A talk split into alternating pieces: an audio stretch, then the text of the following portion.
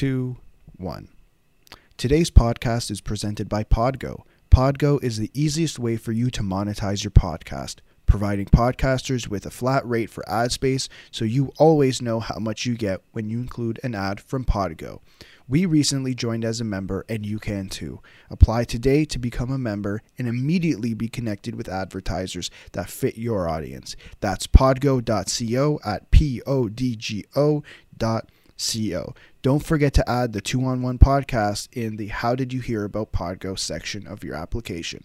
Now get ready for the rest of the episode. Lads, we're back. Finally. Finally! Most importantly, I'm back. Yeah. I know, Adam, you're back. I am. I missed two episodes because I got stuff going on. But Adam Adam is back for episode 100, guys. Mhm. Yeah, the math works out. The math works out. It I think this is like technically episode 77 that we're talking about hockey stuff, but it adds up to 100. But we can't forget our bizarre adventure history. Yeah, exactly. Yeah, that little uh, Remember that era? era. Yeah, it was the like two months uh, ago, not even.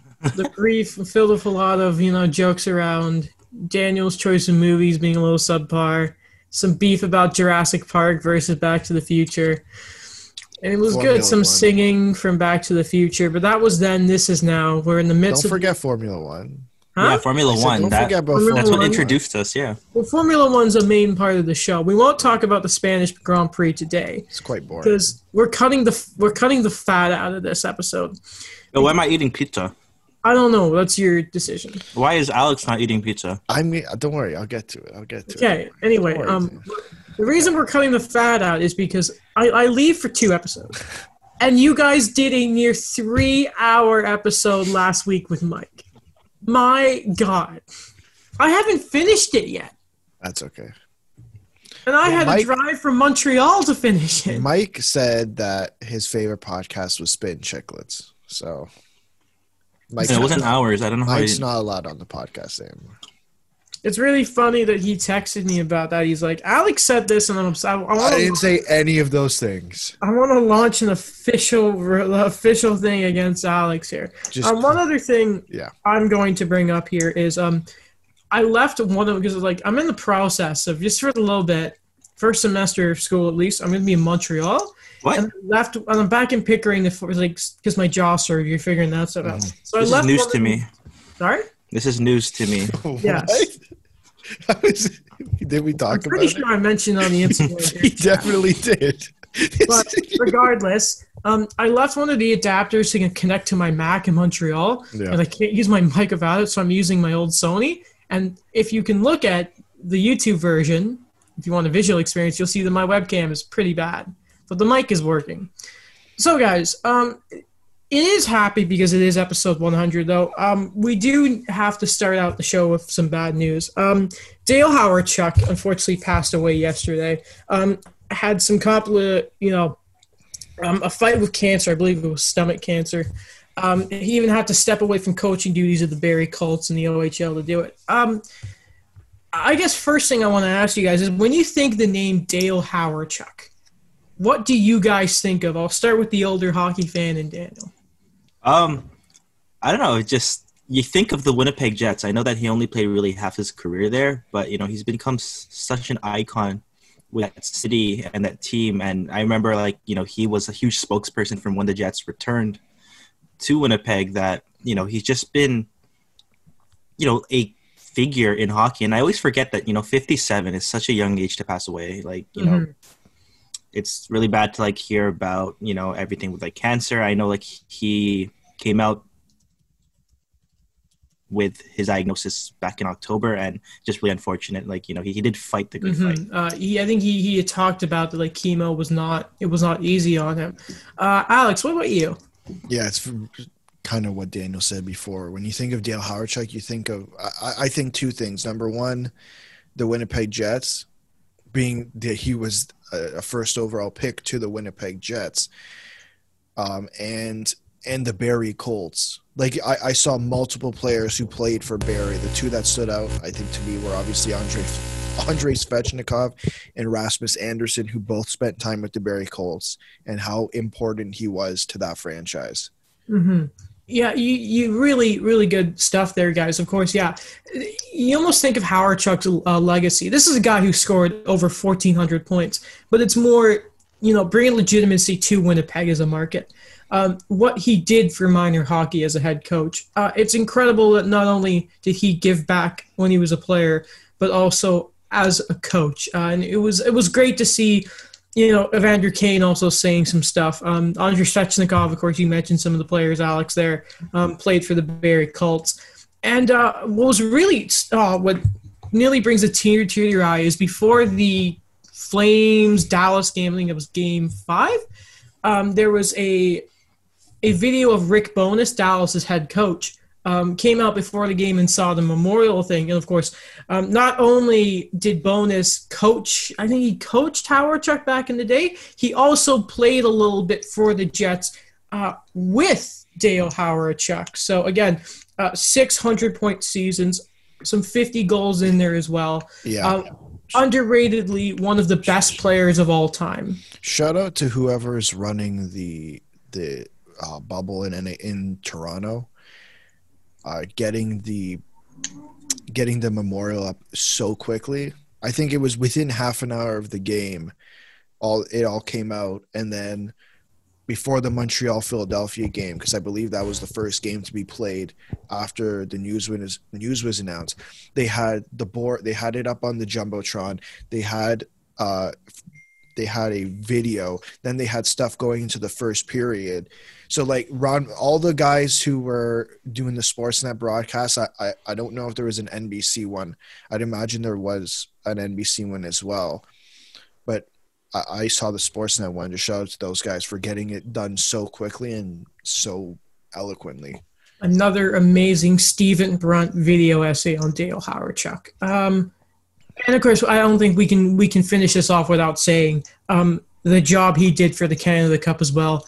Hey, Gretzky, you've got this. No, you do. Hey, Mario, you got this. No, you do. Uh, Dale Hawerchuk, uh, condolences to the family, and uh, yeah, uh, not nothing else to say. Uh, rest in peace to Dale Hawerchuk. But guys, uh, it is a hard turn to go up to, but hockey is in full effect. We're in the Sweet 16. I didn't realize that the last time I was on the show, it was still the playing round. Yeah. And Yeah. today we have four elimination games. Uh, Adam, before we get before before we get to the play-in, can we move something up on the on the queue uh, just just so we get it over with? yeah, sure. Is this Okay. Tuukka Rask? Yeah.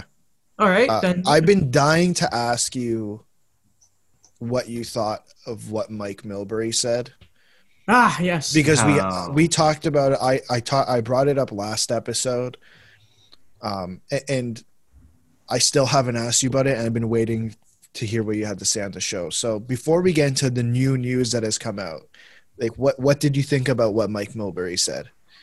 Um, well, when he started off by saying that people in Boston don't like Tuukka Rask and this wasn't going to help, I thought, man, he's not wrong. And then he kept talking, Yeah, and there was never a sort of understanding. There wasn't a, you know, we wish Tuukka Rask and his family well. There, Yeah. there was no sort of understanding. And instead, Mike Milbury went on this whole thing of, of, of I wouldn't do it. I don't see players doing it. And man, it just felt like such an outdated take from a guy who's just from a bygone era of the game.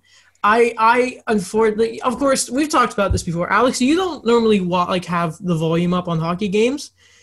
yeah. I during really, the like- intermission. Mm, Sorry. Not during the intermission. So I cannot watch a game without listening to commentary in that. Mhm. But it seems like every time I put on an NBC game and I hear Mike Milbury, I just enjoy the game less. It just some of this like saying that Muzzin faked. Um, I think he suggested that Muzzin was faking his injury. Never played the game for the rest of that series. He was during the um, it was a Tampa round robin game. He was criticizing Jonathan Drouin when he started talking about Mikhail Sergachev. The comparison to an, uh, a NCAA women's hockey game. It's just Yeah. I, like I I cannot understand why this guy continues to be given a platform to talk because he is just so out of date.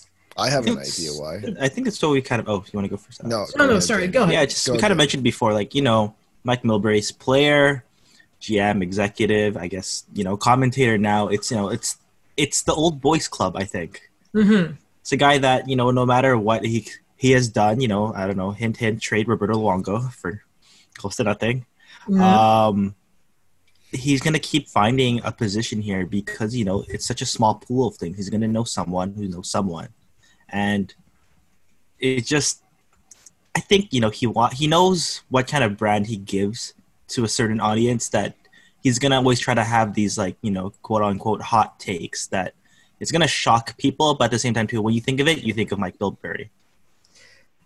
Does he think that hey, Don's out the game now? I'm going to try and take that because I don't know. Is that really a void that has to be filled?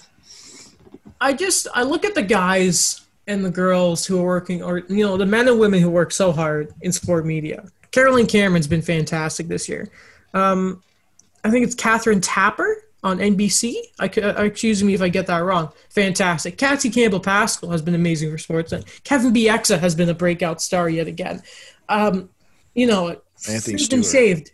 I, I just I love so many of these people. And then Mike Milbury sounds exactly on air as he does as a player. Like this is the guy I see who, if somebody disagrees with him, he's going to take off his shoe and start beating someone with it. And it's just, I it's not what I want to see in the broadcast anymore. I do not see what he adds. So do we do? Would we like to go on to the new Rask stuff, or do you have any? You guys have anything else to say? before. Um, it's clear that I, I could be completely wrong, but this is just my interpretation of how things have gone down. That NBC just doesn't care about getting that new audience. Like they're content with the old hockey audience that they currently have. Because look at look at what happened with Sportsnet. Think about how in TSN was was beat was rising up in a lot of their ratings and beating out Sportsnet, and Sportsnet completely changed. Think about the like the radio set list, completely different, Mm-hmm. right? So I think I, I just may, seems to me that NBC just doesn't care about looking for that new audience and is perfectly content with with uh, the old with the old stuff. Such a shame because they have some great people there. Um, you And- know, yeah. Yeah, and like, they're probably going to get the next TV contract. Yeah, and the NHL are gladly bending over backwards for them, as we have seen. Um, as we have seen, though. Um, we'll we'll talk about Tuukka Rask now. Then, um, so of course, you guys talked about it. Everyone should know by now that um, he opted out of return to play and returned home. Now, he has a young family at home, and Greg Hill on uh, on the air said that he he had had a long conversation with Tuukka Rask, and it seems to be there is some sort of medical issue with one of Tuukka Rask's daughters. Um, I believe it was the daughter's either four or five, right? And you know, I I am not a father. I am 20 years old. Alex, you're 19, right? hmm Daniel's like 46. I'm kidding. Yeah. You know. I I don't know what it's like to have a son or a daughter, but I understand why Tuukka Rask would go. This is it's so against Mike Milbury as well here that nobody thought about or he did not think about the family side of this because the moment your child gets sick and there is some sort of emergency, we don't know the details, nor should we. That's down to Tuukka Rask and his family. But my dear God, guys, um, does this not make everyone else look worse who was jumping on Tuukka Rask saying he didn't care about the game and he was making all of this up?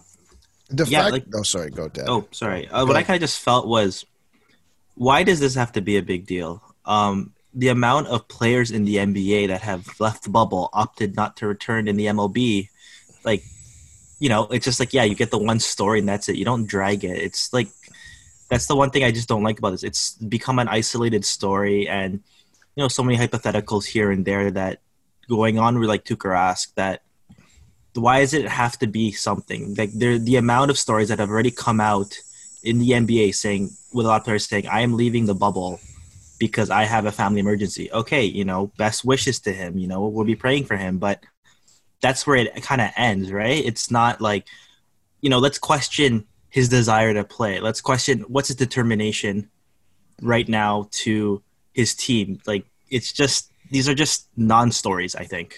Mm-hmm. No, it's a bunch of it's it's a bunch of crap. It's the same to start. So obviously, we said before, Tuukka Rask came out and said talked about the hockey that's going on in the bubble and how it feels. And what if what a surprise!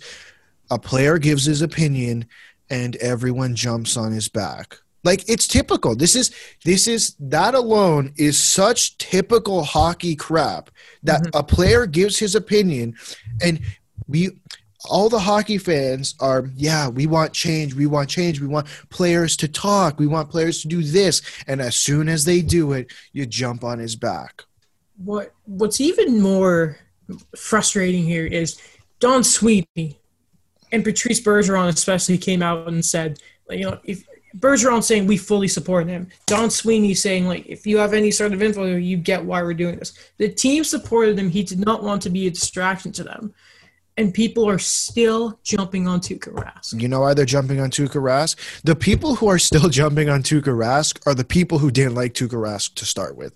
It's that simple. And Tim Thomas fans. Yeah, Tim Thomas fans. Last week, when it first came out, Brian Burke said, uh, "Be careful what you say because if this, if or when this comes out, you're going. The critics are going to look stupid." Hmm Yeah, yeah, and right. it and it came out, and everyone looked stupid. If you if you go and listen to that interview, if you still think if you're still criticizing Rask or you think he's lying or whatever, honestly, don't like stop talking. Turn off Twitter, delete it off your phone. You, you're just a, a dick. You're just a dick. I don't like. I could use a worse word, but I I'm not going to. I've never heard you use the word before, but it's very fitting for Yeah. those people. Um, you know what, Daniel? Um, what, what's even, even, even worse here is um, it, you can clearly tell now, knowing having a bit more context, that probably the reason Tuukka Rask says, and this is pure speculation, but I think it's fair to put together here, saying that it, it didn't f- maybe that those games didn't feel quite like playoffs to him was because his mind was elsewhere. I think that's fair, is it not, Daniel? Yeah, I kind of think so too. That you know, to be away from your family like this, under like this immense kind of circumstances, really does kind of, you know, push you away from you know what's been considered like the norm of what's playoff hockey's kind of been like. You know, his family not there. He's you know really in like a foreign city if you really look at it, living there away from them, and the fact that like something like this kind of comes up and you know, we don't know how long it's been kind of there for him, but you know, it's something that you know he's the fact that he still played shows a lot of like you know his you know his determination and you know his dedication to the team. So I you know nothing to criticize there. All right. um, Why is this more of a story than when Patrick Beverley left the bubble and there was literally photographs at, of him at a gentleman's club getting food? How is Yeah. this? Why are fans more concerned about Tuukka Rask leaving the bubble to go be with his family, even if there wasn't a family emergency and he want he'd rather be at home with his family during a pandemic? Why is that more of a story? How in in what world? uh, in in in the world of hockey, my friend. Though, It's um, the whole hockey culture thing where it's like Yeah. it's you know it's the national identity in a sense where you know where you don't you're not dedicated to that you're not dedicated to the bigger picture and i think that's the worst thing Last thing, if you don't, if you want hockey to change and you're still criticizing Tuukka Rask, you clearly don't want hockey culture to change. So stop talking about Bell Media. Let's talk. Stop talking about when someone says something wrong. You clearly don't want to be part of the solution because you're still talking about this crap. hmm Well, um, hopefully throughout the day or the coming days entirely, um, people are going to hear about this Tuukka Rask news, the update, I guess, and hopefully people uh, actually understand and and and hopefully some people go, you know what, sorry, sorry, Tuukka. Yeah, I'd So- like to see some apologies. Yeah. Okay, though we we will go to the games themselves, and we'll Yeah. start by um, we'll talk about this team now because currently the Tampa Bay Lightning are looking to get some revenge from last year. Of course, in the playoffs, they got humiliated by the Columbus Blue Jackets. Right now, they're up three one in the series. They're up two one in the uh, in the first intermission of the game, lads. In fact, I was on the call here with Alex, waiting for Daniel to join. I look away from my TV, and all of a sudden, in a minute and one seconds, uh, Columbus were down to nothing. Nick Foligno, though, gets him within one, guys. And oh boy, um, is it fair to say that this is more the series we thought that these two teams would have had last year? Alex? Yeah, it should have been. It should have been. Um, Mhm. I I think there's a couple factors we that we should we should really be looking at. Number one, I think there's a chip on the shoulder of multiple players, and I brought this up last episode. Multiple players, and on John Cooper. I don't think John Cooper like I think there has to be a serious conversation if John Cooper once again loses to the Columbus Blue Jackets in the first round with this team Mhm.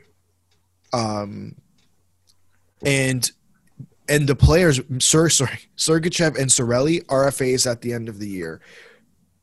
The, someone's going to be moved. If not one, maybe two players are on their way out. Yeah. So someone, this is a last chance for somebody with this team. Next year, this team could look really different. So there's probably there has to be a chip on some of these players' shoulders. Number two, why the, like this should have been last year, but this doesn't come to a this isn't a surprise. Like that first game really felt like an anomaly because they should be scoring. Tampa Bay is a scoring team. Columbus does not have the offense they have last they had last year. They don't have Panarin, they don't have Duchene. Like those are two big of, of those of their offense producers. Yeah, Pierre Luc Dubois taken a step. Yes, Cam Atkinson and Gus Nyquist, but it's not the same as what those two players should have uh, brought to the team. So the fact that they're actually beating the Columbus Blue Jackets does not come as a surprise to me. Daniel, how much of this series was dictated when Tampa won that that eight period monstrosity of a hockey game? Like how how much of a mental effect? You know, you have Seth Jones and Zach Werenski both playing over sixty minutes. Your your goalie makes a record eighty five saves, and you lose. Did that have any? Am I overthinking it, or do you think Columbus really had to win that first game? Of course, they could still win, Yeah. but it doesn't look good right now. Yeah, like I kind of think that where we kind of showed like you know how Columbus plays, how structured they are. That you know they're a complete team that could kind of compete.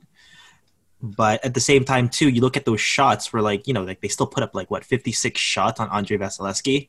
That's a lot, but compared to like the eighty plus that Tampa has, I think Columbus is just kind of showing out that as much as they can do, they're still going to get overwhelmed by like a better team. And getting to that point, what Alex said was, you know, Tampa has a chip on their shoulder. I think two things: Andrei Vasilevskiy has to show that he can be that guy. Like the when they made it to the finals, it was Ben Bishop as the goalie, not him. Um, second, it's that whole thing where what they did at the deadline. You know, they got Barclay Goodrow, they got Blake Coleman. You know, for first round picks and Kalen Foot. Like there's pressure on this team with those expiring deals to kind of make a run because honestly it's been pretty disappointing with you know the amount of players they've got like when i was checking their lineup like you know mitchell stephens finally made the team but at the same time too that they have these guys here and there that they've been so lucky getting these guys in later rounds that you try to you know have a cohesive effort but it just hasn't been the case so i think that's been the whole story that you know tampa has to show this is like the first team we have to get over to show that you know we could make that run Yeah. Uh, sorry. I, I think what this team did, what this what this Tampa Bay did team did different than what I guess Toronto did in the first round is that Tampa Bay is actually scoring, right? They're playing they're playing closer to Columbus's game at the same time they're scoring. And that's what's that's where Columbus is getting screwed over because like we said at the beginning of the playoffs, Columbus has to work hard to get their goals. But when you out when you score like Tampa should be and and really has been in most of their games. Like yes, they're scoring like they're scoring 2 to 3 goals, but Columbus is only able to score one goal because they're playing that when they're on defense, they are playing defense. Like they have an actual defense defensive core, right? Like they're not playing against Cody Cece anymore. They're playing against Sergachev. They're playing against Hedman, uh, Bogosian, Kirk, right? I, I wouldn't put those last two as a defensive wall. But uh, you know, it, it, it's your point of like, if you can weather the storm of a Kucherov or a Point, you then have to break through the wall of of, those defensemen, Right. McDonagh or Haddon. It is just not fun. You cannot, and you know, and it's even worse. Like the funniest thing, you still don't have Stamkos for Tampa, Mhm. and Kucherov hasn't even turned a button on. I don't know if he will because it's Kucherov, but Yeah. and then that third line that everyone's talking about are really leading the way. Yanni Gourde, my dear God, you talk about the the late round selections, Daniel. Yanni Gourde, undrafted. Tyler Johnson, undrafted. And this, there, it really is an argument that we talk about guys getting moved. It, it's one of, if not those two, to make room for a Cirelli and a Sergachev contract. Is there any chance, though, that maybe Columbus can tighten things back up? Korpisalo can fi- again like dial back in, really shut the door. Can the Blue Jackets come back from this? You have to make their shots count. I think. Mhm. Um, Quality. Yeah. Yeah. quality shots. You know, play their game, but you know, try something. You know, final push today.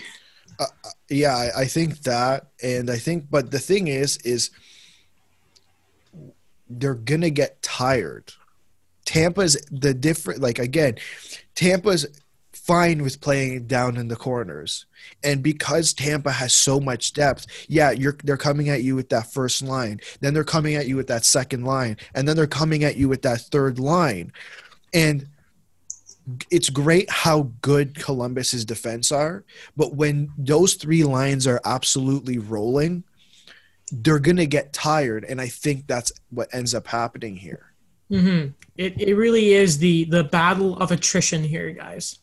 Um, it's it's it's kind of like trench warfare too. You just send your guys until you eventually break through, just to get a mile of ground, and that's really what it is against the Columbus Blue Jackets and Jonas Korpisalo there.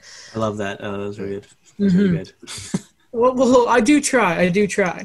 Um, before we move on to, uh, we'll talk about the Golden Knights and the Blackhawks. Our first elimination in the round of 16, the Sweet 16. I actually have a surprise for you guys. I have made the official two on one podcast bingo sheet of bingo. Hey, Bingo sheet of bingo. The bingo sheet of bingo. okay. okay. Would you guys like me to read you some of the selections from the bingo sheet of bingo? Okay. Mhm. We have any mention of Lego, any mention of Kotkaniemi versus Barrett Hayton. There are only six or seven teams that make money in this league. It's science. I mix up your two's names, which will always happen. I mentioned that Nick Suzuki is going to be a star one day. We mentioned friend of the show, Elliot Friedman or Jeff Marek. I'm sure he's a good guy, but he's not good at the game of hockey. Adam and Analytics. I fangirl over Nathan MacKinnon. Daniel disconnects. Any mention of how handsome Patrice Bergeron is. A free space. Any mention of a Leafs legend. Daniel mentions the World Juniors. I don't mean to make it about the Leafs, but I'm going to. The Leafs are mentioned outside a segment that is not about the Leafs. Alex trash talks the Namestnikov or the Ryan Callahan deal. Um, the Habs are good at five on five. Yeah. Any mention of Mike when he's not on the show. Anytime we mention the Mighty Ducks or the movie, or the the Great Run with J.S. Giguere. Um, anytime we reference Hockey Central at noon, Leafs Hour, or the Steve Dangle podcast. Any mention of Yaroslav Askarov, um, Darren Ferris, and sending a client to Europe, and finally, anytime Alex and I get into a fight. That is the two on one bingo card. I will send We you. could guys- fill up that entire sheet this episode if you want. I know. In fact, we'll maybe we'll put it. I'll make it look all pretty, and we can put it on the Instagram page Yeah. and Twitter, and and try and make that all fancy, like guys.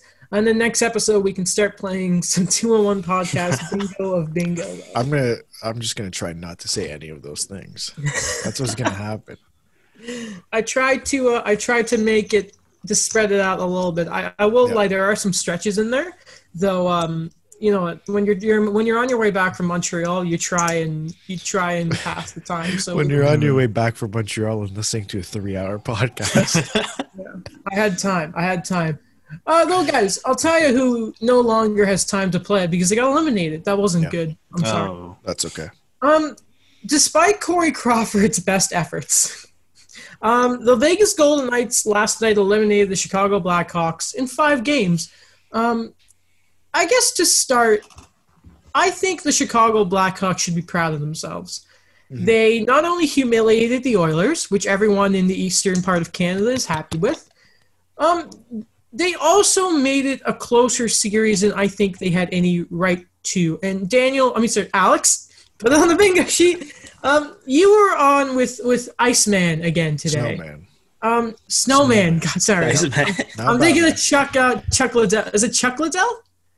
The Uh, Iceman. I don't know. Chuck. Whatever. Um, you were you were on with Snowman on his little his little um his platform. Yeah. Uh, right before the show, actually, and, and I know he is a Blackhawks fan. You talked a bit about the Blackhawks and that. So take it away. Um, Vegas, they're good. Chicago, they're not terrible. Not terrible. Yeah, I think what what ended up happening here is I think the only reason Chicago won one game is really because of that experience, uh, that playoff experience, and they're really riding on Corey Crawford, Kane, Tay, and Toews, and even someone like Brandon Saad and Duncan Keith. Let's not forget Duncan Keith, of course. But at the end of the day, I'd make an argument that the Vegas Golden Knights are one of the deepest teams in the West if Mhm. not the deepest. Um, and that's what beat the the Chicago Blackhawks because it's great first line. That first line you might be matching up against Keith and Boqvist. That second line, I guess, is matching up against Koekkoek and um, Olli Maatta, which apparently they've been really good this playoffs. But when you get to that third line, and and even the fourth line, like they're not putting up points, but they're going to throw someone around. It gets tough to stop them, mm-hmm.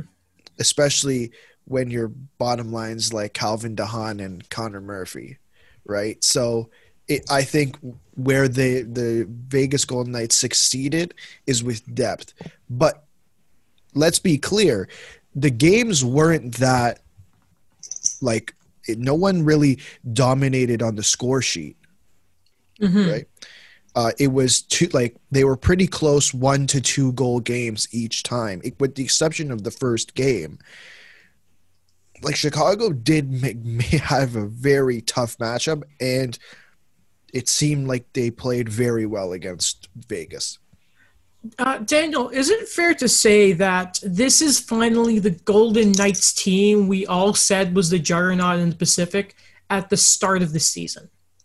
Yeah, I think they are. That um, a lot of patience I found with their team. Like you know, I think what Alex said that that that depth on that team. Like they kind of trusted every line they had to just you know go out there. Um, I, I, like if we're gonna talk about like you know it was kind of expected Vegas was gonna win.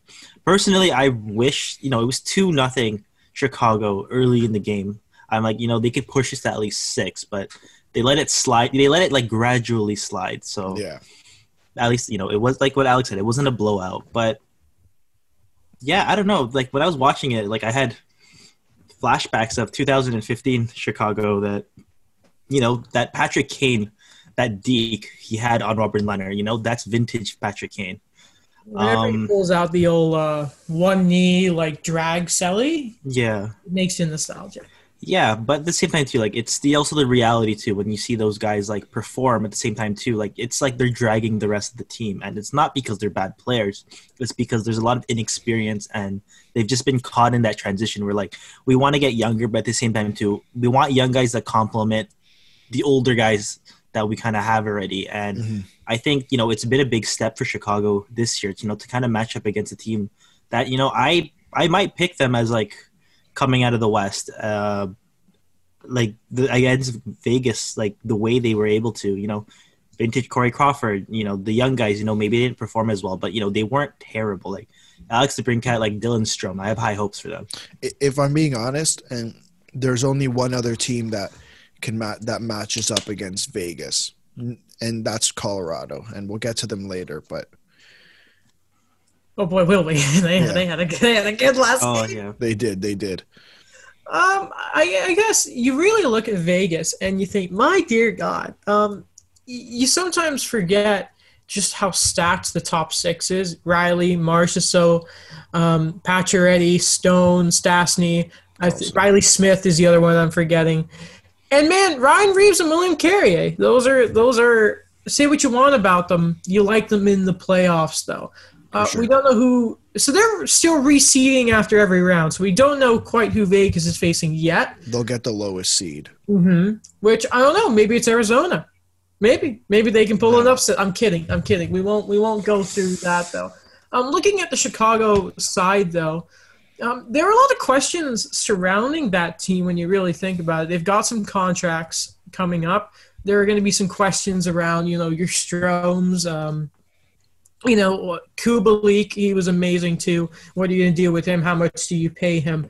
Um, I, I, I think now that there's an elimination, we can talk about this. But I mean, where do the Blackhawks go from here? And I think we can start with a discussion about y- not young, but not so young Corey Crawford.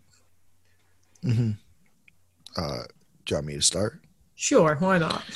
I I think they're in a bit of a weird stage, uh, simply because they still have K, um, Toews, Kane, and I guess we'll include Duncan Keith in that in that original big boy core. Mhm. And what do you do? Like you, I wouldn't necessarily call it a rebuild because I don't think you're trading any of those guys. I would, ra- I, I, I think it's more fair to call it a retool. Yes. I mean, I think they're doing a retool on the fly. Bringing in, okay, yeah, Dominic Kubalik, I think was a great addition. I don't know how many people saw that actually coming. Uh, uh, drafting Alex DeBrincat, drafting Kirby Dach, uh, trading for Alex Nylander, trading for Dylan Strome, drafting Adam Boqvist. Like, I think they're doing a good, good job. I think they just they have to be very careful in handing out another big deal. Like Brandon Saad's up next at the end of next season. Like you, you're telling me you're going to sign him to what? I don't. I, they were talks of trading him. I don't think that's a. Like they have to be careful. And knowing Stan uh, Stan Bowman, Well, he traded Robin Lehner. He knew where that team was at at the deadline. I think that's a little. he shouldn't have traded Robin Lehner. That's the point. He Hey, that, They have. They weren't going to make. he he should have re- it. I guess, but what did you get for Robin Lehner? Malcolm Subban and what? A second. It's better than nothing.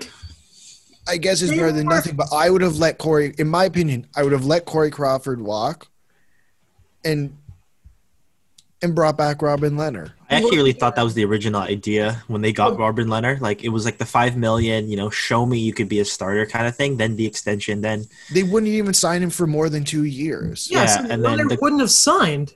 So they were screwed anyway. So you get rid of him. Oh, absolutely, but I don't think the fact that they wouldn't sign him to more than two years is acceptable. do you think they go back? Like I to the think he's tandem proved thing? himself for an actual contract. I don't know why they they think he needs another show me two years.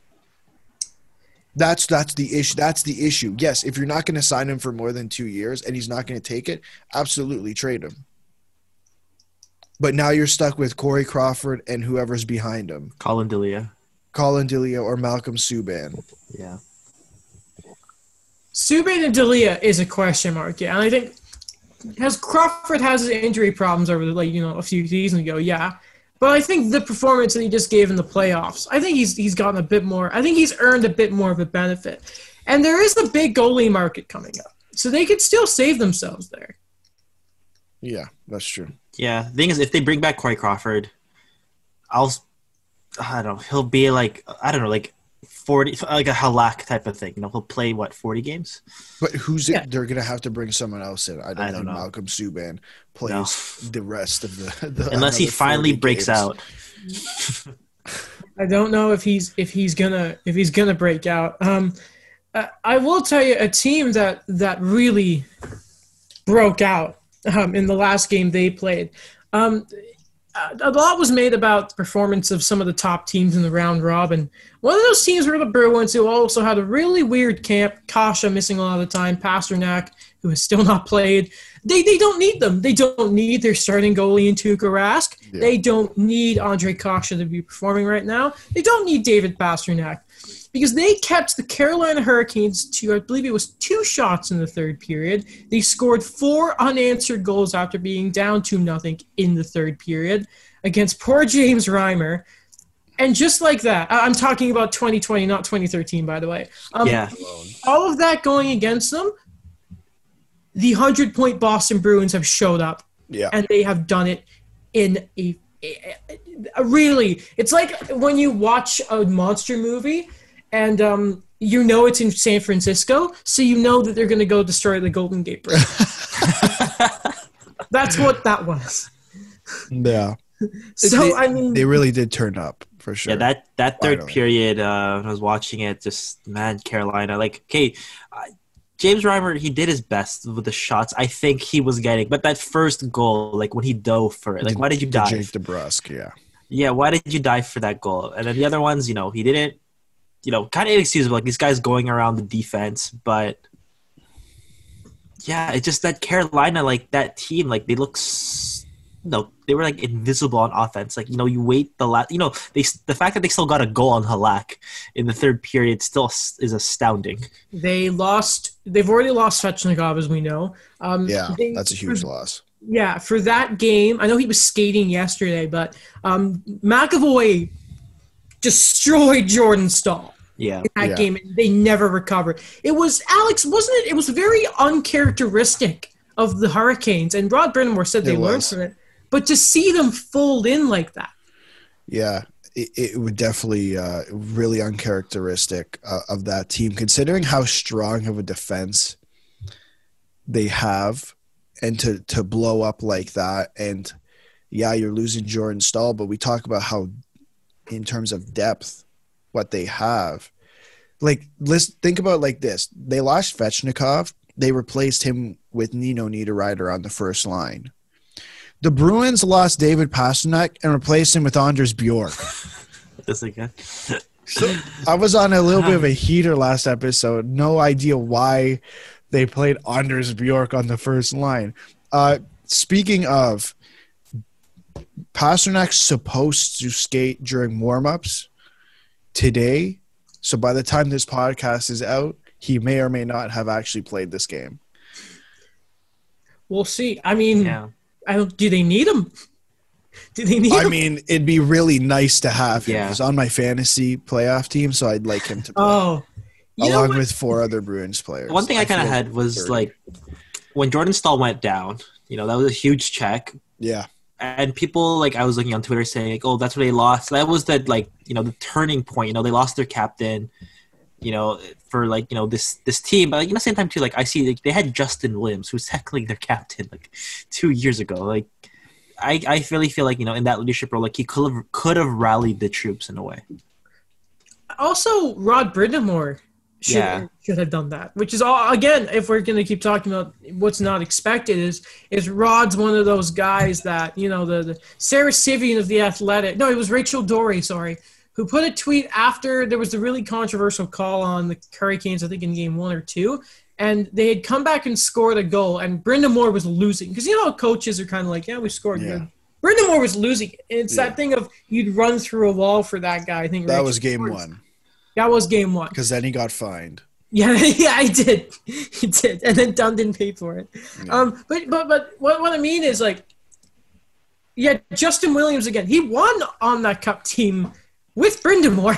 Yeah, it, it it really also is a thing, and I love Rod Brind'Amour. Who doesn't? Um, he also I think should learn a thing from that that game as well because my dear God, uh, Bruce Cassidy is uh is a good coach. Is a just give him the Jack Adams right now. And by the way, we should all be ashamed of ourselves from thinking the Bruins weren't looking good out. At the end of the day, though, Daniel, should the Hurricanes be happy if they lose, knowing that instead of getting swept like last year, at least they won a game? no, because I think that they should have come back with the team they had, no matter what the injuries they have, the depth they that they have, the defense that they have. That you know, they should have at least pushed this to Game Seven. I think. Like I, Yeah. I don't know. Maybe it's just that we don't like the Bruins, or that it, the Hurricanes are just so likable. But it's a team that you know we've talked about so much that you know, like I'm a I'm a huge Jaccob Slavin fan. Mhm. That I want to see that guy win. I, I, he's the type of guy that you know these guys at Carolina, you know Brett Pesce, these guys that Carolina keeps bringing in to you know they they're just their fit is so seamless that this is a team that you know should do better. Like they, you know, it's expected of them. Absolutely. I was gonna no. I'll ask you guys this question after the series is over. Um, Okay. The Bruins, though. We'll, we'll switch gears to the Bruins. Okay. Um, Chris Wagner. Yeah, uh, Mike. Mike kept talking about Chris Wagner. Knock that one off the knock that one off the bingo list. I brought up Mike. Okay. it's insane how everyone always, you know, we, we consistently forget about um, the second line of that team. And it's kind of like, okay, yeah, you lost Pastrnak. You still got Marchand and Patrice, most importantly, Yeah. Patrice Bergeron. And then the second line, we always forget about DeBrusk, and we always forget about David Krejci. Mhm. And I'm so disappointed that we always do. Yeah. 'Cause He is Yeah, so he good. is really and the Blue Jackets have tied it up, guys. That's massive. Sorry, go on, go on, fellas.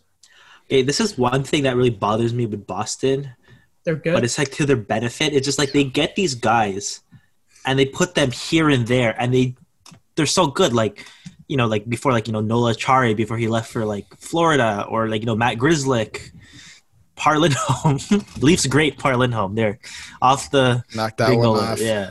Um, who else? Chris Wagner, Joakim Nordstrom, Sean Kuraly, like all these guys that they somehow put always into like you know wherever in their you know their their bottom six or even sometimes in their top six that they just they play so well that it you know you sometimes you know we always focus so much on like the all stars that we forget that they have these guys that you know are doing the dirty work for them. hmm Uh, anything else uh, that you'd like to say, Dan? I'm Alex on the word of the Bruins. No, I kind of everything that Daniel said uh, is what I would have said. it's really frustrating that they have they keep bringing in these guys on like these small contracts and like they get so much out of them. It's like what Tampa does. Yeah. I hate the Atlantic Division. Yeah. I hate it so much. So do I. It's tough. It's tough being a fan. Uh, and again, we'll say this one more time. They are doing this, the Bruins, without their starting goaltender, Yaroslav Halak. My God, are we seeing a rewind of 2012, 2010? Sorry. 2010. Dear God, I hope not. Um, by the way, man, he really should have waited till after the playoffs to get that contract because uh, he could be making a lot more money. But Who? he doesn't mind, I'm sure. Guys, Wait, who are you talking about? Halak. Oh, yeah. Yeah. Sorry.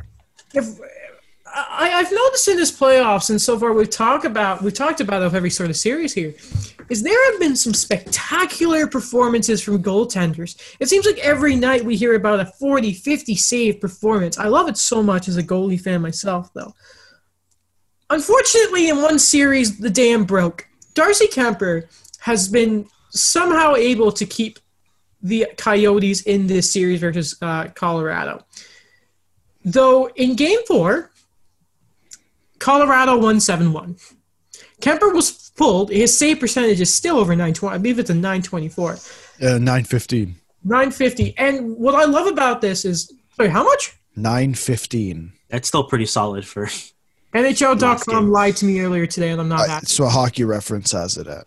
God damn, NHL. Why would I trust NHL.com? Um, and what I love about Oh, this. uh, Adam, because, sorry, because it's including the play in series. Mine, Ah. Mine's just the four games. I see. All right. And the best part about this for Colorado is, and we'll go into ripping the, the Coyotes in a second here. Um, leading the way, nine points for each of these players: Nazem Kadri and Nathan MacKinnon. And oh boy, has MacKinnon been an absolute? He's been like a bouncer, as advertised.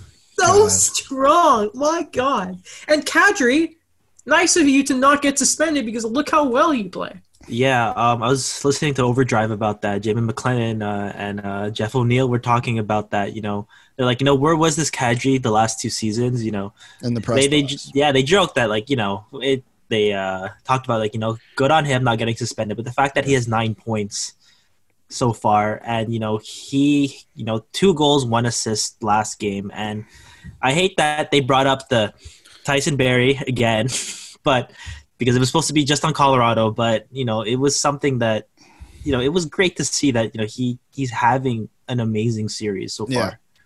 two two things there about Kadri. Number one, he's not like he's not suspended. He's playing on the ice, and number two, he's playing in a role that he's succeeded in in the past as a second line center. There it is. Last year, he played on the third line. It's like we're even during the regular season, everyone's all confused at why Kadri's playing so well. He's playing in a role that he succeeded in in the past. He scored 30 goals twice before John Tavares got there. He um he was matched up with Connor McDavid and shut down the line. hmm So this isn't a surprise. Yeah, the, the the same this that same game. I remember uh, OT McDavid. Sorry, McDavid gets stripped by, of the puck by Kadri. Yeah. Even complains about it to the refs. Um, the Leafs go on. They score. Yeah, this is this really is um the Nazem Kadri that people love. Uh, also, of course, guys like Makar. Uh, everyone who should be firing is firing for That's the Avalanche. biggest thing. hmm And the oh, that and that is not news. I think we all expected this. And I, I I fell into this this thing of false hope, this this dark pit. And the the walls of said pit were Kachina jerseys. And I really thought after the qualifying round, because everyone can score against Nashville, and for some reason I thought it was a sign of things to come. The there's it's one thing to you know you can rely on your goalie and maybe take an extra chance or that. It's a different story to leave him out to dry, and you still can't produce any offense like the Coyotes are unable to do right now. We knew it was. We knew their defense was leaky. We knew their defense was leaky. But what that was was horrendous. I you have to feel bad. Like you have to feel bad for Darcy Kuemper because he's getting I think he has one of the most shots against throughout the play in and this round.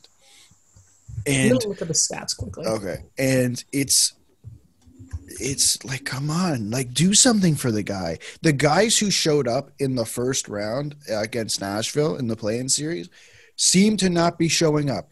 Uh Christian Dvorak zero points. Phil Kessel zero points. Taylor Hall has 2 points. Who else? Let's let's pull this up. Clayton Keller 2 points. They have no positive players. Everyone's a minus and then there's I think five or six players who are who are uh, even.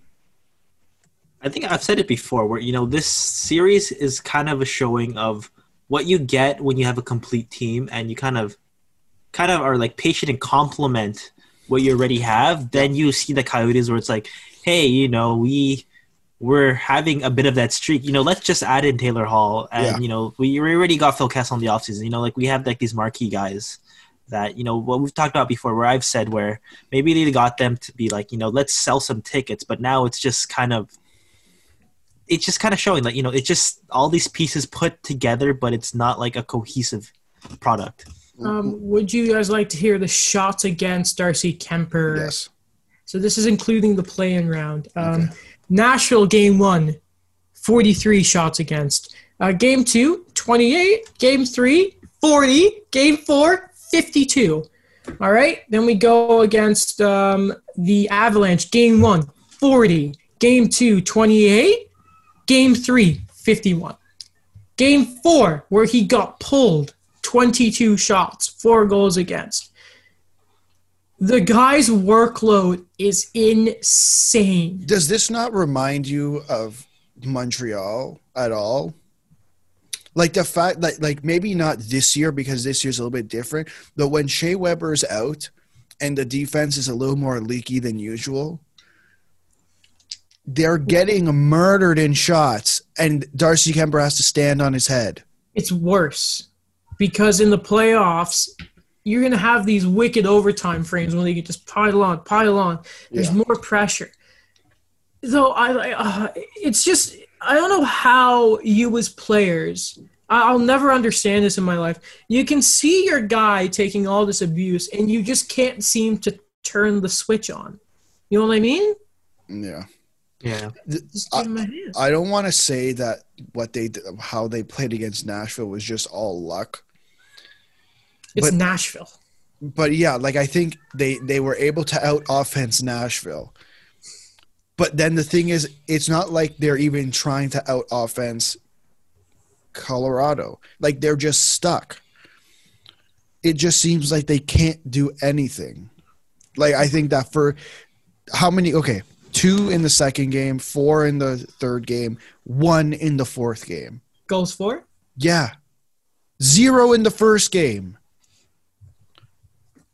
They um you mentioned they outscored Nashville, and that is a Nashville team whose leading scorer was defenseman captain Roman Josi. Yeah. And then you go to the Avalanche, and the only reason I, they they didn't have more players um, to the scoring level towards Nathan MacKinnon is because they were hurt. But then you've got again, there's Mac, there's Kadri, Makar. I wonder how many. I'm gonna look up Nashville scoring and see how many points Makar had more than um, the scores on Nashville. Okay, M- Mike Mike said last episode, and I think I'd, I'd have to agree with him that not Arizona's making Erik Johnson look like a puck moving defenseman. yeah. Come on, man! Like help Darcy Kuemper. Like it, um, what the hell? Like okay, we're let's just assume they lose. I think they're playing today, correct? I believe Uh, they are. yeah, they're playing They're this uh, this tonight. I think. What do you do with this team? I don't know.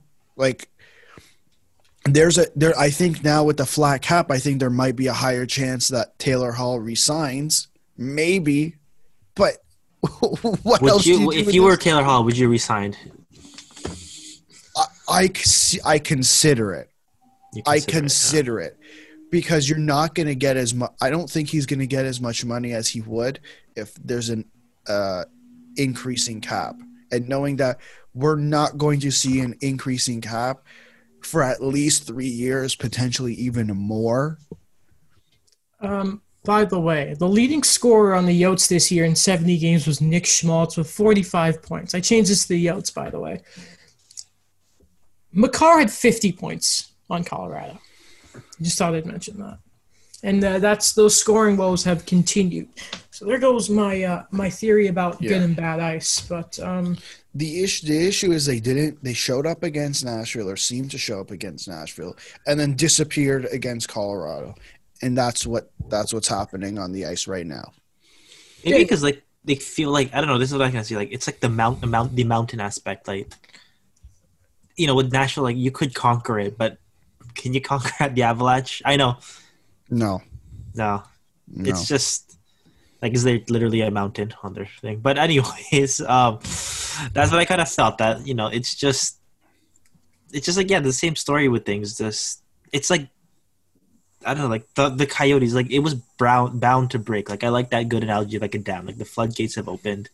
That the Coyotes, like you know, everything is kind of broken. Show us. We'll just show you now all of the aspects where you know you could score on us, where you could take advantage of. Like you know, this is this is a team that I don't know. It just they just don't look like they don't want to be there anymore. mhm. um, I forget who said it, but but somebody said someone in hockey media says that the winner, and this is a debate we might have when the playoffs are done, the winner of the Stanley Cup will be the team that manages the bubble the best. Um, next series we'll talk about is, by the way, the way I, I've constructed this was, of course, you talk about Crawford and that, like the series that's already been done, then in order, like the game schedule. So next up, the Habs and the Flyers, aka the Montreal Canadiens versus Carter Hart, crossbars, and posts. Sorry. Okay. Sorry. What? I'm I'm just gonna quickly I'm going to sit back a little here because I have I imagine you guys have some questions for me about this series. So I was fixing something on my computer. Um, Okay. That's why I, I zoned out there for a second. That's fine. Um, yeah, I do. If I'm being honest, Okay. Ooh, ooh, why is this team look um, very different than they did against Pittsburgh? I don't think they look different. They haven't been playing poorly. This is the problem. This is a. I am feeling very much a repeat of 2017 versus the Rangers here, and that is that Price is playing extremely well, which is not a surprise. Mm-hmm. They cannot score. They're not the. They're playing to the Flyers level, but they just cannot score a goal to save that they hit four posts in game three and then game four you can't be shut out in back-to-back games versus Yeah. the playoff in the playoffs alex belzile i don't know if you guys saw this two on one ends up that belzile is in front all the time in the world right-handed shot in front of carter hart and he missed the net brendan gallagher has Evans. three assists since entering the bubble and that's it Yeah, can we talk about a, a few players? And so I only, I just right now, I only have the stats up for uh, the four games they play against the Flyers. I can go get the other ones. But Go on. in this series alone, Max Domi goalless, uh, Drouin goalless, Brendan Gallagher goalless. Mhm. But That that those three guys, like, I'd expect to put up something. Like Thomas Tatar and Jesperi Kotkaniemi both only have two goals, but like Jesperi Kotkaniemi looks completely different than he did the entire season. He's so good. He's so good. It's it's night and day. This is what happens when you know maybe like players like heal from injuries and stuff like that. I don't know. Yeah, you give them time, you know. Hey, I don't the know. AHL isn't a bad place to go, guys. I don't know. It's science. Yes. Cross that one off. Wait, okay, so Adam, yes. so f- the whole time when there was the Leafs against the Blue Jackets, Leafs Nation put hashtag free halt Hall and Oates. What is the goal? What what is the goal song for the Canadiens? It doesn't even have a name. It's just kind of like hey. So Oh, free it's, not, it's not like a actual song. It used to be a song. They changed Oh, it. so It- hashtag free hey song. no, no, there's Not nothing to Okay. do. It doesn't. We haven't heard the goal song in in I know that's the thing. You got to free it. Like, how do you? This is it's a simple recipe. How do you beat a good goaltender? You get traffic in front. You, you block his eyes. You get bodies, and you know it's it's simple. It's simple. Okay. Get guys in front of the net to go to the net, get rebounds, screens, deflections. Let me ask deep. you this. Let me ask you this, Adam. Yes, What did the Montreal Canadiens do in game two that they have not been doing in game three and four? they were motivated because their coach went to the hospital. But but on the ice, like because yes, maybe Philadelphia did not have the greatest of games in game two. But on the, when you're watching the game, what is it specifically that they did in game three, uh, game two, that they didn't do in game three and game four? Because something seemed to be missing. They're not talented enough. But I thought this was a five on five team. Yes, they are. Are they not playing five on five? I thought No, Phillip Danault was a top center. They do play great, and they are a good scoring team at five on 5 Mhm. The issue is they are a team, and we've talked about this on with many teams like Columbus. Yeah, They fight for every goal. Um, right. and the issue is when you cannot get an easy goal, eventually it catches up to you. And unfortunately, that is catching up to the Montreal Canadiens. I give no credit to Philadelphia. It's just there is the extra step to, like, I think uh, if anyone thought the Flyers were going to win game two, you're insane. It wasn't gonna, the Flyers were not gonna win that game. I mean, It was not going to happen. I think the narrative before the game, just what happened with Claude Julien off the ice, that's a starter for why they weren't going to win the game. In the first five minutes, just it looked like Philadelphia wasn't going to win that game. By the way, because I haven't been on the show, um, my best wishes to Claude Julien and his family. Apparently, he's uh, Kirk Muller talked to him the other day, and he's he's walking and he's good. So you love Mm-hmm. To. Apparently, the thing he got done my grandmother got a lot like years ago. So it was, so it's good to see that Julien is, is all right. That's good. Um, Domi has run out of excuses because he's been playing in the top six now. Mhm. On the wing, I prefer, right? Sorry. On the wing. Yes, he's been on the wing now. Jonathan Drouin, I love him. I can't make excuses for him anymore. He just has to be better. It's like the guy, the entire team. Oh, by the way, if you want like a, a, a real reason that they just can't seem to, to get anything going as well, my dear God, can they not make a pass? They just cannot make a pass to save their lives. And Jonathan Drouin has this horrible habit of just he gets in these funks where he cannot complete a pass. Sometimes he just needs to take a step or two back with his game because he's trying too hard. That's that was the same criticism they had for him in Tampa, where uh, you know he'd take the puck and you know try to do it all on Yeah. his own. Yeah. And like, bless you, I love you, Jonathan. Just take a step back. That's all I need from you. Just take a step back and relax and make the simple play. Yeah, like you know the pressure's not there anymore. He's not a center anymore. No, what do you mean the pressure's not there anymore? I mean, what you know, does for that him to not do too much, not It's for not- do too much. The it's- pressure's there for him to perform, but not the He's been over- criti- yeah, not I- the heavy pressure to be like play out of position and Be- you know be our yeah. top scorer. because I'm I'm gonna say like he's been heavily pressured since he arrived in Montreal day one. Number one, he's Yeah. French. Ca- Is he Canadian? yeah, he's French He's Canadian. French French Canadian. Yeah, Um, he's from outside tra- Montreal. pardon? He's. He's from outside Montreal. Okay, and he's was traded for Mikhail Sergachev. Sergachev. Yes. And a second Right? rounder. So No, it was one for one. it was one. no, no, it was a second rounder, I believe. No, Yeah, yeah. I will pull up the trade. okay. it was a one for one, Daniel. It, it was definitely one for one.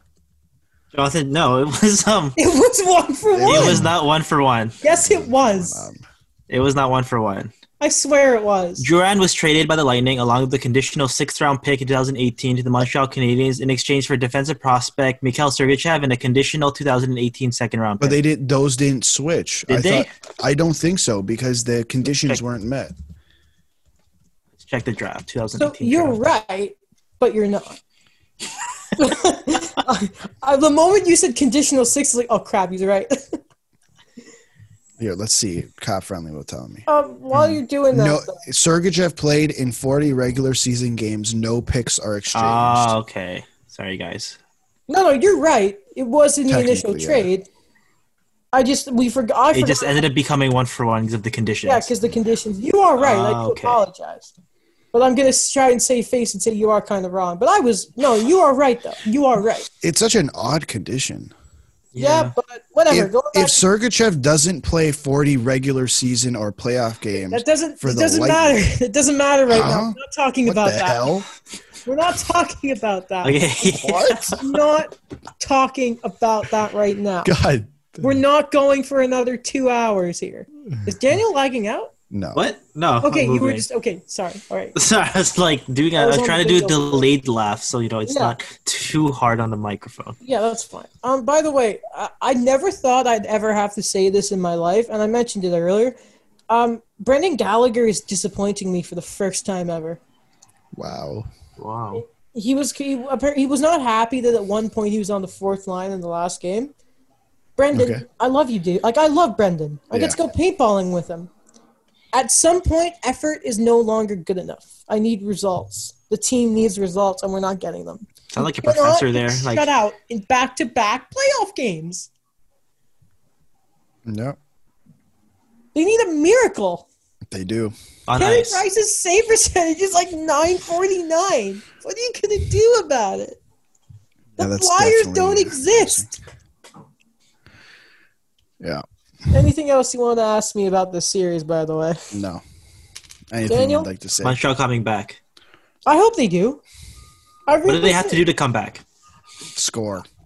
Score. That one. That's good. Um, I, I mean, I'll tell you this: uh, if if the rest of the the team can play up to, sorry, the garbage trucks here. If the team can play up to about half of the the play that Jesperi Kotkaniemi is playing at, they're gonna win. Like again, the Flyers aren't outplaying the Habs to me. the Habs are out playing themselves again. And um, I mean, beside that, I don't know what else to really say. Is sorry, is the garbage truck on the bingo card? Sorry, The garbage truck sound. Is it on the bingo card? it's not. I should put it on there though. I think was it last episode. It was for me. It was an ice cream truck. Yeah. Oh yeah. yeah. Did you go get some ice cream? No, it's just Mike and uh, Alex are wondering like, what is that sound? It's like those Ah. random uh, jingle songs. But uh, you know that was bad because I picked up my mic and went into my chair there. All right. Um, I guess next we we will pick it up a bit here. Um, guys, Oh, we didn't talk about something. I don't know if Couturier versus Danault. Oh yes, I was talking. Yeah, that- that's been like a topic I wanted to ask So you. I'm gonna Adam. let Daniel and Adam uh, fight this one out. So, who is the better two-way center for the series right now? that's a good question. That's a very good question. Um, at the moment, I, I I would probably give it to Sean Couturier. The reason that is is simply because I have not noticed either of them. Mhm. Now that entire Danault line is kind of built for playoffs, and they are very good. Um, at the same time, Phillip Danault has kind of disappeared off the score sheet along with everyone else. Um, but it, it, it, it, hasn't been as much of a story as I thought a lot of us would be. Uh, what has stood out to me about that matchup, though, is is um, and they talked about this on the Sportif Athletique, Arpan Basu Marc-Antoine Godin, French guys, is that Alain Vigneault has not been afraid to go after that matchup of like Danault's on a starting lineup. Couturier, get out there, buddy. And uh, and yeah, it, it- there is a story that the the Voracek has scored, but the rest of the top line guys for the Flyers, Kind of flat. Well, and Michael Raffl scored. yeah, Michael Raffl. Michael Raffl. Oh no, Michael Raffl. Where's he? I don't know. He somehow finds himself in the top six every year. Some like Yeah. like you know I don't know how, but he I've does. heard the names Derek Grant and Nate Thompson more than I have Claude Giroux. And, and since I'm here, boy, do I love Carey Price cocking his fist at Derek Grant. I love that so much. Like I, I love when Carey's got a bit of bite to him. Um, You know who and he by should the have way, done that to? Hmm? You know who he should have done that to instead? Xavier Ouellet. Yeah, his own player. Yeah, but he couldn't see it. If you look at where Price was Oh, looking know, for the I know, puck, I know, he couldn't. I. I'm sure after the intermission, he sat him down. Was like, "Listen here, uh, idiot, stop it." Throw throw another guy into me. I dare you. Because then uh, next it's gonna be you. Yeah, next I'm popping you in the face. There are a few things that are better than angry Carey Price. He's the best. He's the best goalie. I love him so much. Okay, guys, I had a bit of a scare in this series. Um, tonight, um, a big, a big, really big game, as big as playoffs can really get here. Uh, the Blues and the Canucks are tied two-two. The Canucks were up to a two nothing lead. Um, the likes of Hughes, especially Bo Horvat, great performances. Um, but since they have pulled away from Jordan Binnington and Jake Allen has taken the net, the Blues have been storming back. Ryan O'Reilly's been massive. Though Vladimir Tarasenko has left the bubble, he's going back to um, talk to the surgeon about his surg- surgically repaired shoulder. Big loss for the Blues, but they still have all the momentum right now. Alex. I mean, I brought this up last episode, and Mike was not happy about it at all because I called Jordan Binnington a fraud. no, he's not a fraud. I just think you got to play the better goalie when you're in a situation like that where you do have two competent goalies. Mhm. Like you look at how what Dallas was doing, you know, going to Bishop and going to Khudobin and staying with Khudobin. I think that's what St. Louis is doing here. Like Jordan Binnington's 0 2 in the series.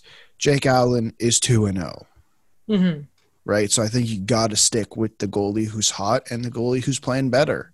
And that seems to be Jake Allen. And that's when things turned around. that's so strange to hear. Maybe because it's Jake Allen, but um, D- Daniel, we'll, we'll we'll we'll stay on the blue side there, um, because they were the kind of the opposite of the Bruins, where no, they were still bad in the round robin, but they really did not look fantastic. The Canucks were really running their show for those first two games. Yeah, I think like two things. Uh, based on what Alex has to say about the goalies. I can't lose here. Both played for the World Juniors for Canada, so I've been yes, I've been huge fans for both of them throughout it. Um, yeah, but I know like what we talked about before, like the way the Blues won. You know, they have the skill, but at the same time too, they they do have a heavy game to them, and I think with the way the Canucks have been, they've been matching them up really well. Like I think you know Jordan Binnington, you know, ah man, like I hated to see that criticism he got. Remember when um he said he should have won the Calder Yeah. of Elias Pettersson? That was kind of like you know not his best moment, but you know that was really brought up after that game two lost, and for Jake Allen to kind of come in now and you know you know kind of perform, you know like he was kind of like that starter for a while there, so like you know it's nothing really lost there, but I think the Blues now are you know they they have more momentum. They have the guys clicking. You know, Tarasenko is going to be a huge loss for them. But you know, I'm going to be looking at like you know David Perron. I'm going to be looking at um, Jaden Schwartz to kind of like pick things up, and that defense is still rock solid. hmm Alex, what do you make of the play of the Vancouver Canucks? I mean, the first two games they looked uh, pretty damn good, like the Vancouver Canucks we saw in. I, I mean, kind of what we saw in the uh, in the playing series against Minnesota. The guys who are supposed to be scoring are on fire. Uh, you got Miller, Pettersson, Horvat, and even Boeser, who are playing spectacularly. Add Quinn Hughes into that mix, and of course, Jacob Markstrom, who is standing on his head. That's another guy who's faced a lot of shots. Right, so you gotta be worried at that point, and like, may I I don't necessarily think the dam's gonna break, but I do think something's gonna something's gonna pop. I cannot wait for the reaction from Canucks fans if the Canucks blow this completely. Like if they don't win any of the remainder of the games uh, in this series, it will be a learning experience nonetheless for those young Canucks players. Especially the big three. Exactly. Um, exactly. Exactly. Exactly. And oh boy, uh, Quentin Hughes. I'm not getting off the Makar bandwagon yet, but I am getting close to it. I am getting close to it. He is very, very good. Yeah, like It the way he moved the puck, like this series was amazing, and I think that's kind of someone that you know I I like seeing lead your defense, but at the same time too, like as much as Tanev and Edler have been you know solid, you know they they need to kind of move the puck a bit further. They need to kind of get their legs moving in front of Jacob Markstrom. Mm-hmm. Yeah. Jordie Benn's coming, guys. Don't worry. He is always a, The better of the Bens. Question mark? Yippee. Um, we will. We won't go as much into the Canucks today, just because they Yeah. are again they are one of the. I think they're the only team today that is not in an elimination game. So we will definitely do more uh, on them a little bit later. Now the rest of the last two teams are, are playing tomorrow, and we will start with the team that ruined the show for me today because I was getting ready to rip the Capitals for getting swept. Though Todd Reirden, despite a win, mainly thanks to Alexander Ovechkin scoring his 69th playoff ga- uh, goal last night. There's a word to describe that. Everyone at home knows what it is. Though Todd Reirden is really getting out out um, out coached by his former former boss in, in Barry Trotz here. It is a red flag to me that the Stanley Cup champions from only two seasons ago, with the likes of Ovechkin, with the likes of Kuznetsov. Unfortunately, Backstrom is not healthy right now.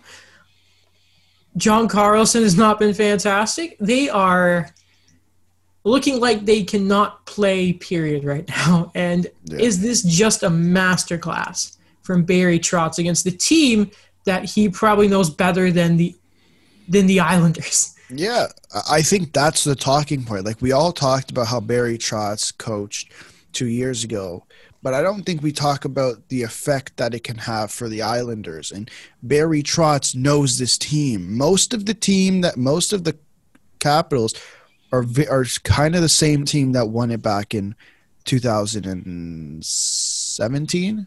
18. Yeah, same year, 2018. Close enough. Not the same year. Close enough. All feels the same. Um, like I- I feel like no, that's not a huge talking point. Like let's we can go back to the first game, and I keep bringing this up. One period in, Tom Wilson has nine penalty minutes. Like I understand, I, I understand that. Yes, we expect him. Like right now, he has 17 penalty minutes. Half his penalty minutes in four games came in one period. Like they know what they're doing. Like they're trying, they're getting under his skin, and they got it under his skin in the first period. hmm So It's I like- think, yeah, they know where buttons to push to kind of you know kind of steer the capitals away from the way they want to play. Like you know it's kind of like just exposing them. You know tom wilson you know for a guy who's that undisciplined to be on your top line is you know not a good look. It's something that you know Barry Trotz knows. He's the one who made up that line. Yeah, you know what I mean? And like, you know, if, if you're gonna isolate Ovechkin, where like, despite the fact that he had, you know, a pretty nasty goal last night, um, you know, I trust Brady Trotz. I've complimented him so much. I chose him for our hypothetical Team Canada squad as the head coach, and yeah. you know, he's getting the most out of the players. You know, like Pageau has surprised me. Like, I still criticize that trade, and he surprised me. Like, he's become a pretty solid two way guy for the Islanders. let's not forget Washington's also not getting very good goaltending. No. Yeah, I hope he's done. He is. He, He is is so far done. It's- How much? Sorry, Did you guys see who the Capitals signed earlier? uh, Zach Fucale. Zachary Hey. Bukali. Montreal Canadien great. Get Yeah. that guy in. Zach Fucale. How much do you guys think the series would be different if they had Ilya Samsonov? Like, is goaltending the real issue here? Like it's been leaky, but it hasn't been like seven one. It's not Hope's fault. John Carlson hasn't scored.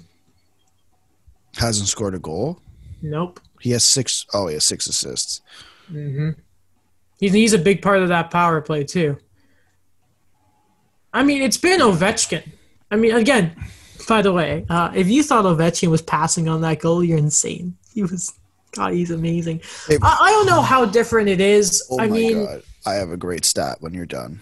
you go ahead then. They have they've had three players score goals. The Caps. Three players Three. have scored all their goals. So o- OV because OV, OV. yeah. Ovi, Kuznetsov, and TJ Oshie. That's well, it. yeah, that's expected. That's it. Grano has been their even strength scorer, so he's been quiet. Baxter's Zero. hurt. No points. Oh, that's rough. That's rough. And I, it doesn't help that you lose Ar- Lars Eller for some games. He was a Uh. Lars Eller is back, right? he is now. Yes. Who's playing on the he- second line? He yeah. just missed. The, he just missed the first game. Is that what he missed? I, I don't know. I know he's missed at least one game, but you know, Yeah. still like losing a center when Backstrom's out. You know that that's a guy who is good in the playoffs. He, he got your Stanley Cup winning goal. You never want to lose that. Absolutely. Um, again, we talked about John Carlson. That is, if he wins, people have been saying if he wins the Norris, um, abolish it, abolish the trophy, and I agree. Just get rid of it. Doesn't count anymore. the, the Islanders have ten players who have put a puck in the net. consistency all around. Anthony Beauvillier was really, really good during the play-in, and Barzal, my dear God, is he? Uh, and when Anthony, there was something on Hockey Central that Anthony Stewart talked about that I want to, I want to bring it up to you guys. So he's like, oh, Holtby was probably a little surprised because he's not used to the score, like having a score associate, and he gets surprised when he see sees a guy like Matt Barzal. Yeah. Do you not ex- and then Brian Burke said, "Well, I think he would know when he sees the number, story, but um, I don't know why that stuck. Maybe it's because Anthony Stewart was legitimately upset when Montreal beat the Pens. Like he's in my bad books right now. But I mean, like, you can't say that the Caps are in this situation with something like they wouldn't expect the Islanders to score, especially Matt. Like Jordan That's Eberle is amazing. They're full of playoff performers. You, I know you you said yeah, John Gabriel Pageau, but a Rangers fan will tell you how good he is. Beauvillier is decent. Yeah, but I think the thing is when you look at the last two years and how they even if you look at the playoffs and how they've won their games, it's been by defense first. Like, yeah, I think I think it's a little bit of a stretch to say they're surprised. Mhm. because I think if you look at that team, how many of them are pure scorers by nature? And I think the one name that really comes out is Matt Barzal, and I think maybe you can include uh, J- Jordan Eberle in that Yes. too. But there's Yes. no no. Yes, John Gabriel Pageau can put can put up points, but I think you think of John Gabriel Pageau more of two way. There's a, not many players who you think of as scorers on that team. But I do, yeah, I agree. I think it's a little bit of a stretch to say that. But I think if you look at the New York Islanders, they win by defense first. hmm The uh, the Capitals have a mountain. I would definitely not count them out, Let's see if Ovechkin starts turning it on. He's Yeah. that man is a monster. Last series we have to tackle here. Um, to quote Beauty and the Beast, tale old as time. Between Gaudreau and Monahan, they have one goal. And Dallas are leading the series 3 2. I'm Yeah. not surprised. No. I really liked how Daniel put it last episode um, about how they're both like teams who have had major issues, just m- mightily battling it out.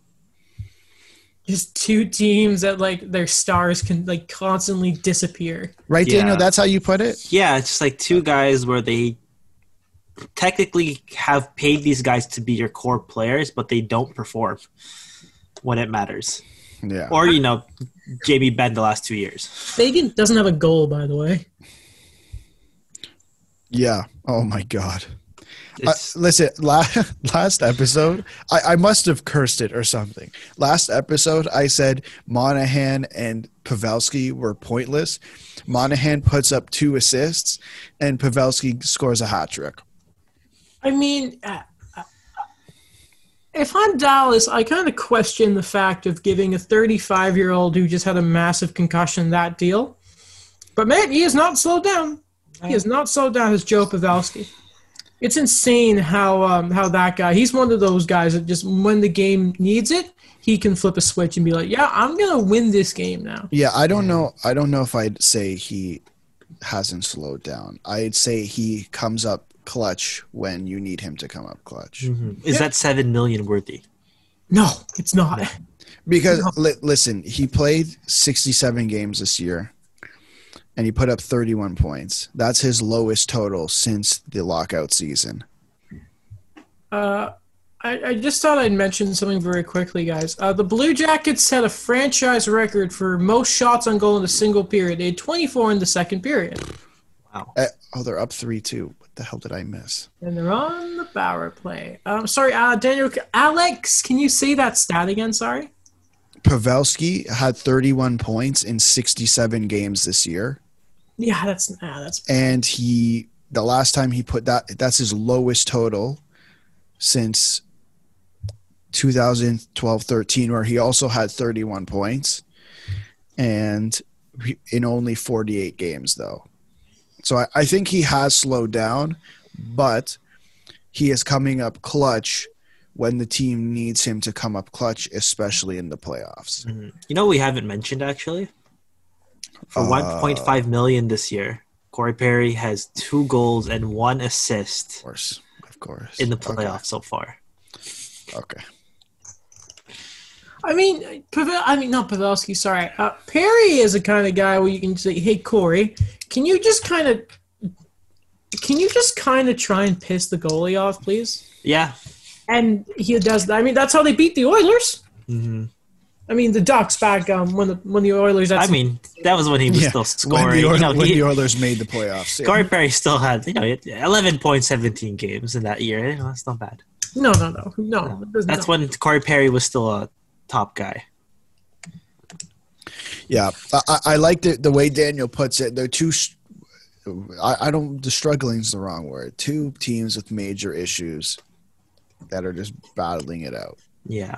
Where like they'll have the highlights from like, you know, like Anton Khudobin or Dillon Dubé, but Yeah. not from Sean Monahan. That that's the issue. Or I think, Jamie Benn. I think that's the issue with Calgary. They're getting the the guys who look the the best are the guys on the third line. When Milan Lucic, when they're saying, "Oh, it looks like prime Milan Lucic," don't you see that as an issue? Yeah. Or um, Denny Gurianov. Like this guy scores, and they're like, you know, we're still gonna cap you at 12 minutes a game. Yeah, that's so annoying.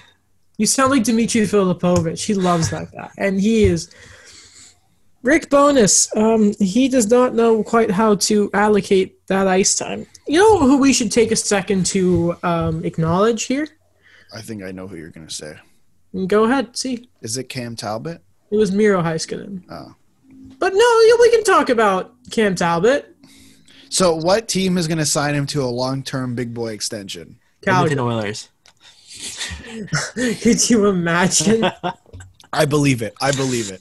I mean, coming home? it's not Peter Chiarelli, but it's still Ken Holland. It, it's still the Oilers. Um, it's still that Oilers sort of curse. It's still the 1980s big boys up in the office. Okay. This is true. Um, I think that is everything, guys. Um, is there anything else you guys would like to say? Um, did we miss anything? I don't think so. Sure hope we didn't. I don't think the think Blue so. Jackets push it to seven. You heard it here first, folks, ladies and gentlemen. Jesus Christ. You heard it here first, ladies and gentlemen. But does Tampa win? I don't know. We'll find out I'd on like the next Tampa episode. Find out. Next episode of Dragon Ball Z. Oh my Yeah, god. and then the, then the theme song kicks in. Right, lads. Uh, well, if you are listening, um, hi there. It's nice to see you. If this is your first time listening to the show, or maybe for some reason you've been listening and you haven't subscribed, what's the matter with you? Um, you should go on to wherever you're listening to the show and follow, subscribe, any sort of thing you do like that, I guess. If you're on a platform where you can leave a review and maybe a five star rating, you should do that. Um, Definitely. we would appreciate that. One more thing. And Sorry. leave a review. One more thing. Please. Yeah. Happy 100, guys. Oh yeah, yeah. Happy 100. Woo, 100. yeah. Yay. Kind of forgot about that.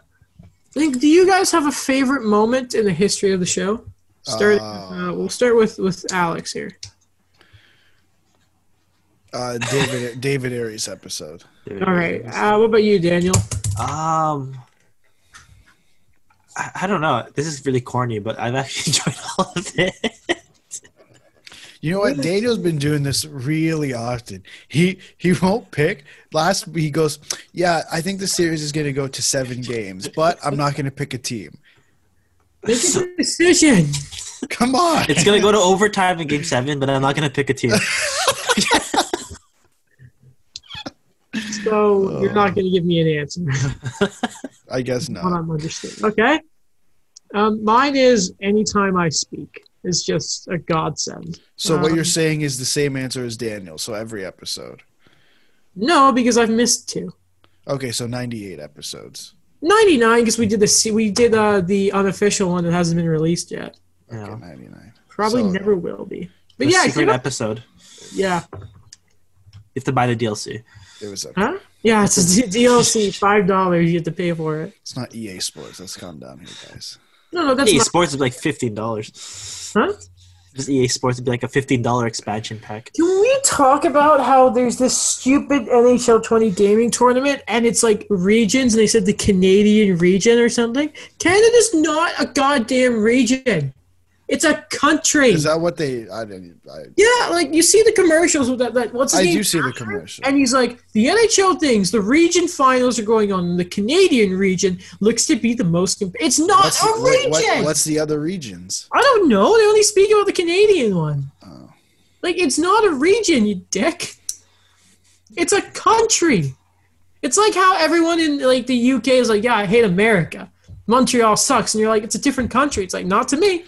Not the same. But. Stephen Harper said it was a nation even within a nation. That's even worse. That, see, to say Montreal and then say I hate America, or that's worse. That's arguably worse than calling Canada a region. Then uh, best city in this country, by the way, is Montreal. All right, um, yeah. If you want to check out the show for a visual experience, check out the YouTube channel, which is growing. It's getting going. You guys have finally listened to that after a hundred episodes. Appreciate it. Um, yeah, leave a review because for some reason someone left a two star review on the show. I was Oh, there pretty it upset is. They can see it. They can know. We try. We like to keep the the thing informed. And I was freaking out on our group chat. I'm like, leave a review if you don't like us. At least tell us what we're doing wrong. Help us improve. Constructive criticism. And we have some conspiracy theories. we do. We're not going to mention that, though. We're not going to mention that, though. Um, okay, quickly. just It's happened 3 after 2 Mike. Columbus. Who's going to win this game? Alex, go. Uh, Tampa. Daniel, go. Columbus. All right, you made a decision. Very good. Yes. Okay. Um. Oh, Lego. I'm dropping. All right. Bye. Bye.